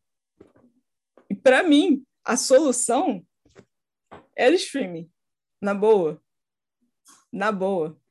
Não, mas lança no cinema. Lança no cinema que dá. E ainda bota a culpa nos millennials, que só quer, os millennials só quer saber de celular. O que, que você faz então? Enfia no celular do millennial que ele assiste, caramba. Enfim, essa, essa eu fiquei chateada mesmo. Essa eu fiquei chateada. Porque eu vi que o filme foi pop, mas não sabia que ele botou culpa. Né? E ué? Ué? Eu acho que a gente pode ir chegando a uma conclusão, na verdade, né, né, nos padrões dessa conversa, que o problema desse povo muito está no botar a culpa do flop é. em coisas, ao invés de assumir que foram escolhas feitas, né? Escolha, é, total. E tem, na verdade, tem duas coisas, ou botar culpa, ou tipo, é, essa coisinha de, de criar a birra prévia, porque aí se rolar você pode botar a culpa ainda. É. Eu, eu tenho essa sensação também um pouco, sabe? Eu fico Além do assim. ego, de tipo, se der ruim, a culpa não é, é minha, não é do essa filme. Do, essa do Ridley Scott, que é um cara que tem filmes fantásticos, mas já tem alguns anos que tem feito várias bagunças, porque não sabe, Ridley Scott é o cara do Alien, do, do Gladiador, é o, é o cara do Blade Runner. Mas tem tem merda no currículo, que a gente, todo mundo tem, e tá Sim, tudo bem. Ainda tá mais quando você ganha essa, essa proporção, né? E é, você quer você ganha dinheiro, uma certa. Então... Você quer fazer dinheiro, e eu acho que é aquilo também, né? A gente também acaba é, subindo a barra das coisas, né? Muito alto. A gente faz isso também. A gente coloca o cara no pedestal, ele tem, fica tentando se manter lá nele, nem sempre vai dar. Tá, tá tudo certo. Mas já tem alguns anos que ele faz mais flops e aí a gente diz assim, filmes que não vão bem de bilheteria, ou que a crítica não acha tão interessante assim. Apesar do Blade Runner, o pessoal ter gostado, eu acho que sim, mas tem umas coisas assim mais para trás que, mais ou menos, o próprio Alien, ele mesmo voltou uhum. no Alien para fazer bagunça. a própria franquia, né? Mas quem sabe uma outra estratégia, né? Será que ele não se agarrou demais ao que já conhecia? E eu acho que o caso do Villanelle, ele tinha. Eu acho que ele também precisava do cinema para ele sentir é, o que ele acreditava que Duna era capaz de fazer. As pessoas para o cinema em massa, que é uma, grande experiência de cinema. Claro que é, é mesmo, é verdade. E eu acho que o, a, o mais honesto dele foi fe ter feito menos birra, sentado então aguardar. Quando ele sentou e aguardou, ele ficou reclamando do streaming como um todo. Aí é um, também foi uma questão. A gente não sabe quais são as é, instituições de saco que passam nos bastidores, né? A gente não sabe o que, que esses ah, caras aguentam também para depois ficar com tanto ranço. Porque com é. certeza, é. né, esse povo Conceitam com quanto business que... É. people. É. E às vezes com o problema certeza. não é nem com o streaming, é com a pessoa de business que conversou com essas pessoas. E... Com certeza, às vezes é um pontual, um aqui, um lá. Mas, enfim, a gente está com a cabeça quente, pensa, toma aí um refresco antes de sentar na sala de entrevista, assim. Ainda mais quando tá em casa, dando entrevista online, dá um tempo, cara. Toma um negócio, vamos, pensar aí. Mas pronto, acho que foram essas. Eu acho que um bônus é, a, é o, o drama do Scorsese, né? Isso, isso é um bônus, que é o drama do Scorsese e os filmes de super-heróis. Que ele tem um ponto válido, super válido, que é que isso está entupindo as salas de, de cinema. Isso, isso é muito válido, é verdade. Né? O Miranha deve estar tá aí em sete das dez salas do Cinemark. E aí realmente fica difícil virem outras coisas. Que bom que tem streaming, né? As outras coisas, enfim, estarem em algum lugar. Mas, ao mesmo tempo, sinto que é outro diretor que tem uma ojeriza com modernidade em alguns momentos, sabe? Apesar dele ter ido lá fazer o filme de quatro horas dele, lá no Netflix, que as pessoas só viram porque estava no Netflix. Foi flop lá no Oscar, mas deixei ele. ele. Ele se lembra, tenho certeza. Mas eu acho que, que o filme virou esse negócio, essa outra coisa, né? Como a gente mede o sucesso dos filmes e às vezes até a qualidade deles pela bilheteria, e como os filmes têm, têm produções absurdas, né? Vingadores, aqueles 200 milhões. Quanto custou aquele filme? Cara, e 200, tem esse 300 milhões. ser uma é caixa é preta, né? Um Todos eles são caixa preta. Então, é, e, é uma, e é uma conversa meio complicada, porque às vezes você vê uma coisa bombando, tá, sei lá, o filme está se dizendo que é o número um, será que é o número um? Ou se você está é, querendo como é que é criar isso, né? o número um porque te interessa. É verdade. Motivo, isso é baseado sabe? como? Qual é, é. A, a, forma? Como é que é feita essa contagem? Só para a gente entender, né? Até porque quando começam Clique. a dizer que tal coisa é número um, você quer ir lá assistir para ver que coisa uhum. é essa. E aí talvez, talvez essa coisa vire número um. É, então... é verdade. É verdade. É claro que, como qualquer outra coisa, os streamings têm suas questões, mas não dá para desconsiderar. Eu acho que esse é o grande ponto quando eu penso nisso, né, nesses grandes nomes, desconsiderando as possibilidades que eles trazem. Ridley Scott perdeu a oportunidade de mostrar para a gente um filme que eu tenho a impressão de que é excelente. Real. Tô com pena de não ter visto o último duelo ainda. Tô esperando. Não, mas vai vir pro streaming, né, amiga? Vai vir. Não é possível, né? Ele não tem como não vir. Não tem como. É o tipo de coisa assim, amor. Mesmo que ele não tenha contrato que force ele em algum momento, ele. É claro, ele, ele tem que sobreviver. Né? É, é só isso. Não tem mais DVD, Mas... entendeu? Vai vender como isso? Vai continuar vendendo como? Não tem. É, gente, o povo já foi. Mas no fim das contas, é isso. Eu acho que essas pessoas tiveram o, o medo do flop, que, que, o, que o stream meio que não, não dá o, o mesmo peso, né? A tanto de bilheteria. Porque as pessoas vão assistir. Né? A crítica, a crítica especializada, eles vão assistir, eles vão comentar do seu filme de qualquer forma tá tudo bem nesse sentido. O seu filme vai ser falado. Ou ele está numa sala né? de cinema ou não, é, é, ele vai ser comentado. Eu acho que foi muito medo, tem muito ego, sabe? E eu fiquei me perguntando mesmo, uma coisa que eu fico, é o, que medo é esse que vocês estão sentindo? É, é, é um mundo novo, vamos, vamos tentar. Sabe? Senão todo mundo acaba perdendo em algumas situações. Umas outras tudo bem, né? caso do Nolan, para mim tá tudo certo. Eu vi o Tenant aí, me deu uma preguiça. Mano, uma conversa que a gente estava tendo, até porque eu vi o Scorsese na sua lista, é, e o próprio Spielberg, né? Tipo assim, é uma galera que quando começou essa vibe de vamos inovar e vamos é, trazer uma nova Hollywood aí, o Cacete A4, também eles não tinham o que perder, né? Eu, eu tava pensando nisso agora, porque assim, eu acho existe... que era muito novo. Era, é o lance assim de eu não tenho nada, então eu estou propondo uma coisa. Quando a pessoa já entrou num lugar de conforto, de ela sabe que o sistema funciona assim e o sistema está a favor dela. Está a favor dela, com certeza. Deve ser complicado quando a coisa começa a mudar, que você fala assim, e agora? Eu acho. Será que eu consigo acompanhar, né? Será que eu consigo pois é. fazer é. isso? O caso do Scorsese, eu sinto muito isso, porque ele é esse cara E aí ele diz que o filme, e aí o caso Scorsese está mais pensado para isso, né? Filmes de super-heróis vão tirar espaço da sala de outros tipos de filme. Que outro tipo de filme? O dele, que já é assistido pra cacete.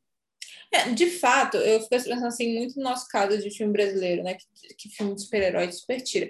E aí, filme brasileiro, uhum. gente, vamos, vamos tirar aqui aquela aquela cota que não sai do cinema, que é o comédia, é, e uma, um tipo muito específico de comédia.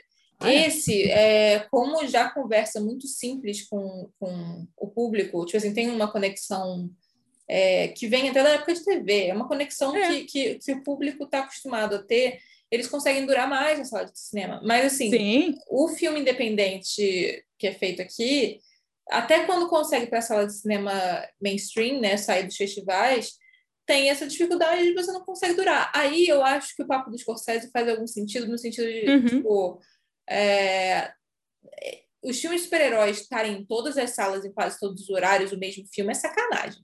Entendeu? Tipo, você, ter, você ter duas salas ao mesmo tempo, exibindo o mesmo filme e às Ei, vezes três vezes ao dia, uhum. porra, que 15 tá minutos de diferença. Aí né? não tem lógica. Às vezes é isso, as três salas legendadas. Tem lógica, dinheiro, porque eles sabem que vão ganhar dinheiro e, e com filme e com os outros lógica. filmes. Você não vai encher não necessariamente. É, provavelmente, sabe? Então, é existe essa questão. Mas também existe a questão da gente não. É, no, de novo, né, esse recorte muito específico brasileiro, que eu acho que não é o que o Scorsese estava se referindo. É, porque no caso do Scorsese, eu acho que ele estava falando do próprio umbigo mesmo. Ele Mas, falando dele, com certeza. Dele, total. O Mas, dele, de Sofia Coppola, do de que, do, que é do Wes Anderson, Wes que já Anderson, são bichos pra caralho. Que é o lance do... De fato, você não... A gente não tem uma uma política e política digo para além até de governo tipo, a gente não tem uma política de formação de plateia aqui, né? Já há um tempo. Eu acho que desde a, desde a retomada, pela época de da compadecida, etc., que eu não vejo eu não vejo isso sendo feito e aí é claro que você hum. também não tem hum. resultado. Mas, claro. mas é, mesmo esse público é muito bom em streaming. O problema é esse público não, esses filmes. O problema que eu acho é que muitos deles, um, tem essa coisa de o cinema é o lugar precioso especial, você desvaloriza o filme quando você vai para streaming, que é uma visão equivocada que a gente tem aqui também. Mas eu acho que também tem mais coisas dos editais, etc, que você não tem como o tal do retorno caixa preta é meio complicado. Eu acho que quanto, uhum. quanto, quanto mais burocracia você isso. tem para você viabilizar um filme, mais a caixa preta se torna um problema. É verdade. Então, é, tem tem que... lógica. Tem coisas que eu acho que tem lógica nesse sentido. E eu acho que para a gente, como o audiovisual brasileiro se movimenta, é, tudo bem. Eu, eu acho que tem lógica. É, e aí, pronto, né? Só me resta propor, gente. Vamos, vamos então entender aí como, como é que resolve. Porque está provado que a gente tem. Não sei, pouco tempo estou vendo essa estatística de quantos brasileiros assinam Netflix, é assombroso. Pelo amor de Deus. Cara, para ter iniciativa do tipo série do Condzilla libera o, piloto no canal do Condzilla, porque ele sabe que isso levou uma quantidade absurda de assinaturas para. Sabe assim? É... Uhum.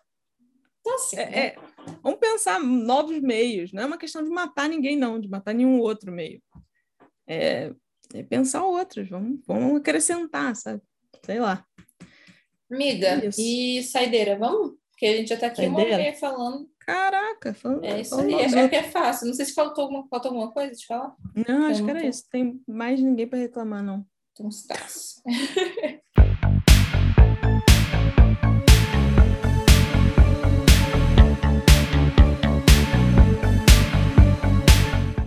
saideira, qual é? minha saideira, eu acho que foi o estopim dessa, da minha questão, que é The Newsroom. The Newsroom é uma série. Maravilhosa. Antiga. Antiga, sim. 2011, 2012. E tá disponível no HBO Max. Muito bom. Eu lembro de assistir uma coisa ou outra, mas não consegui, porque na época isso não ficava disponível fácil assim pra gente, né? Então não vi isso direitinho. Mas é, uma coisa que me chamou a atenção foi esses momentos deles, quem não sabe da Newsroom, se passa né, nos bastidores de um, de um jornal, de um jornal na TV a cabo americano, mas um jornal importante, um jornal né, brigando por uma seriedade, e você acompanha, claro, os bastidores disso, o, o, âncora da, do jornal, os produtores, por aí vai, né? Não só a vida pessoal deles, como, né, com o, o evento de correr atrás das histórias que eles têm que noticiar. E para mim era, estava sendo muito interessante ver esses momentos do ele se adaptando ao Twitter. Eu tenho, não, mas eu não vou dar notícia que saiu no Twitter. Quando? Ah, ok, ela é de 2012, é por isso. Né? Desse momento dessas pessoas que estão fazendo televisão, estavam fazendo televisão sei lá quantos anos, de um modelo e vem a internet. Né? Em vários momentos a série tem esses debates entre eles, e eu não vou noticiar isso, mas no Twitter já tem do, mais de 200 mil pessoas. Não, quanto não saiu uma nota oficial, e aí o jornal perdia audiência por isso. Então, assim, é, você vai se rendendo às coisas, né? Foi, é interessante acompanhar isso da série. Ela tem três temporadas, fico com a impressão de que ela ia ter mais uma, acaba meio que no, sem fim, mas não tem problema. Já tem muitos anos, acho que ela não vai ter outra, gente, desculpa. Mas é legal acompanhar esses bastidores de jornal de qualquer forma, mas também é bacana ver essas nuances do dele se adaptando ainda às redes sociais, até os blogs. É muito engraçado. Vou noticiar com o Nego que escreveu no blog. Gente, blog é válido, sabe? validíssimo. Mas, enfim, fala o seu. Cara, então, eu, é um pouco porque eu acabei de ver, mas também porque eu acho que é um cara do terror que eu gosto há muito tempo e que ficou pop por causa do streaming, que é o, o, assim, na verdade, tudo do Mike Flanagan, eu geral, tudo não, né? Como você falou, nem, todo, nem todo, todo, tudo que você vai fazer sempre vai ter um errinho aí na filmografia das pessoas, ele não é diferente, mas especialmente ele o vai muito bem. Missa da Meia-Noite, que Nossa. eu acabei de assistir. Tô, tipo, muito. Eu não sei se é porque eu ouvi tanta crítica ruim na época. É? Nossa, eu achei tão bom. Eu achei bom pra cacete, e eu acho que é porque o que acontece? Ele, quando fez a, a, a, a primeira mansão, esqueci qual hum. era. É... Mans... O The Hunting of Hill House. Isso, é isso, isso. 2018, é, gente. Mansão Rio, Mansão Assombrada, assim. isso, achar é, em português. Cara, ele ficou pop ali, né? Porque tipo assim, foi um com estouro certeza. aquilo, foi um fenômeno que tinha tudo a ver com a filmografia prévia dele, que fazia todo sentido aquele cara fazer aquilo, mas antes até daquilo e naquela própria série ele tá um tempão falando da, da missa da meia-noite. Então eu acho que as pessoas uhum. estavam com expectativa, não sei qual, é, talvez que ele repetisse isso e que o povo achou Bly Manor, Manor, que é a mansão uhum. Bly, que veio depois inferior. Eu não acho inferior, eu acho só de, não, é outra é vibe, é, outra, é outro rolê. É, é. Mas segue ele fazendo as coisas dele. Missa da Meia-Noite achei foda, mas assim, eu achei que foda. valia no contexto, não só porque eu acabei de ver e tá fresca na cabeça, mas porque é um cara que as pessoas vieram a conhecer. Quem não é do terror, quem não gosta e tal, veio é. a conhecer, eu acho que muito por conta de streaming. E porque o streaming Verdade. possibilita a pessoa fazer uma minissérie, uma trilogia de minissérie, sei lá o quê, sabe? Tipo, em que outro momento a gente veria isso sendo feito? Talvez por uma HBO da vida, mas que sempre teve uma filosofia de streaming, né? Bem ou mal, a HBO sempre foi assinatura. É, é. Foi um, é uma filosofia muito específica, né? Que é, é verdade. Que é, é, a, é, para mim, aquilo ali é a sementinha do streaming que é, a gente tem hoje, né? Que é o streaming que produz e tal, que, que o grande lance são os originais que você só vai ver ali e tal. Quem Verdade. começou com isso foi a HBO, então é... não sei por que eu entrei nisso, mas é essa essa mas essa é saideira. Não, vejam Missa da Meia-Noite, é excelente, muito bom. E procurem outras coisas dele, porque para quem curtiu... Rush é muito bom, tem lá no Netflix. Ele é, foda. dele, ele é ótimo. É e, e, o que eu acho foda, mesmo para quem não gosta de terror, porque não é sobre. É um terror que não é só sobre sustinho, né? Tipo, é, é um terror. É, é, é para mim, ele tá ali pau a pau com. Moço do Corra, que sumiu o nome agora. Ai, meu Deus. Jordan Nós, Peele? Isso, Jordan Peele, que show, são, show. são pessoas que conseguem criar várias camadas temáticas com horror. Isso deveria ser feito por todo mundo, na verdade, né? A gente está aplaudindo uma coisa que não, não sei, mas, mas que eles fazem muito bem, né? E eu acho que torna o terror mais pop. Mas é isso, gente. É, é isso. É isso. É, é por, hoje é hoje, por hoje é só, pessoal. Até a próxima. Ainda não sabemos o que, que é. Se vocês quiserem dar, dar sugestões de temas para os próximos episódios, deem aí, porque a gente está realmente sem criatividade. A vida tá difícil. É porque assim, a pessoa já trabalha com, com criatividade. Eu acho que nós duas trabalhamos com essa merda Caraca, o tempo todo. chega uma hora que fica difícil, Tá, sabe? tá difícil, tá difícil. Mas quando Então, pedem alguma coisa, você faz, caramba, eu vou tirar da onde para fazer isso aqui, sabe? Do rabo. É isso aí que a É gente isso, faz. por aí. Beijo, gente. Tchau, tchau. Beijo. E até a próxima. Tchau.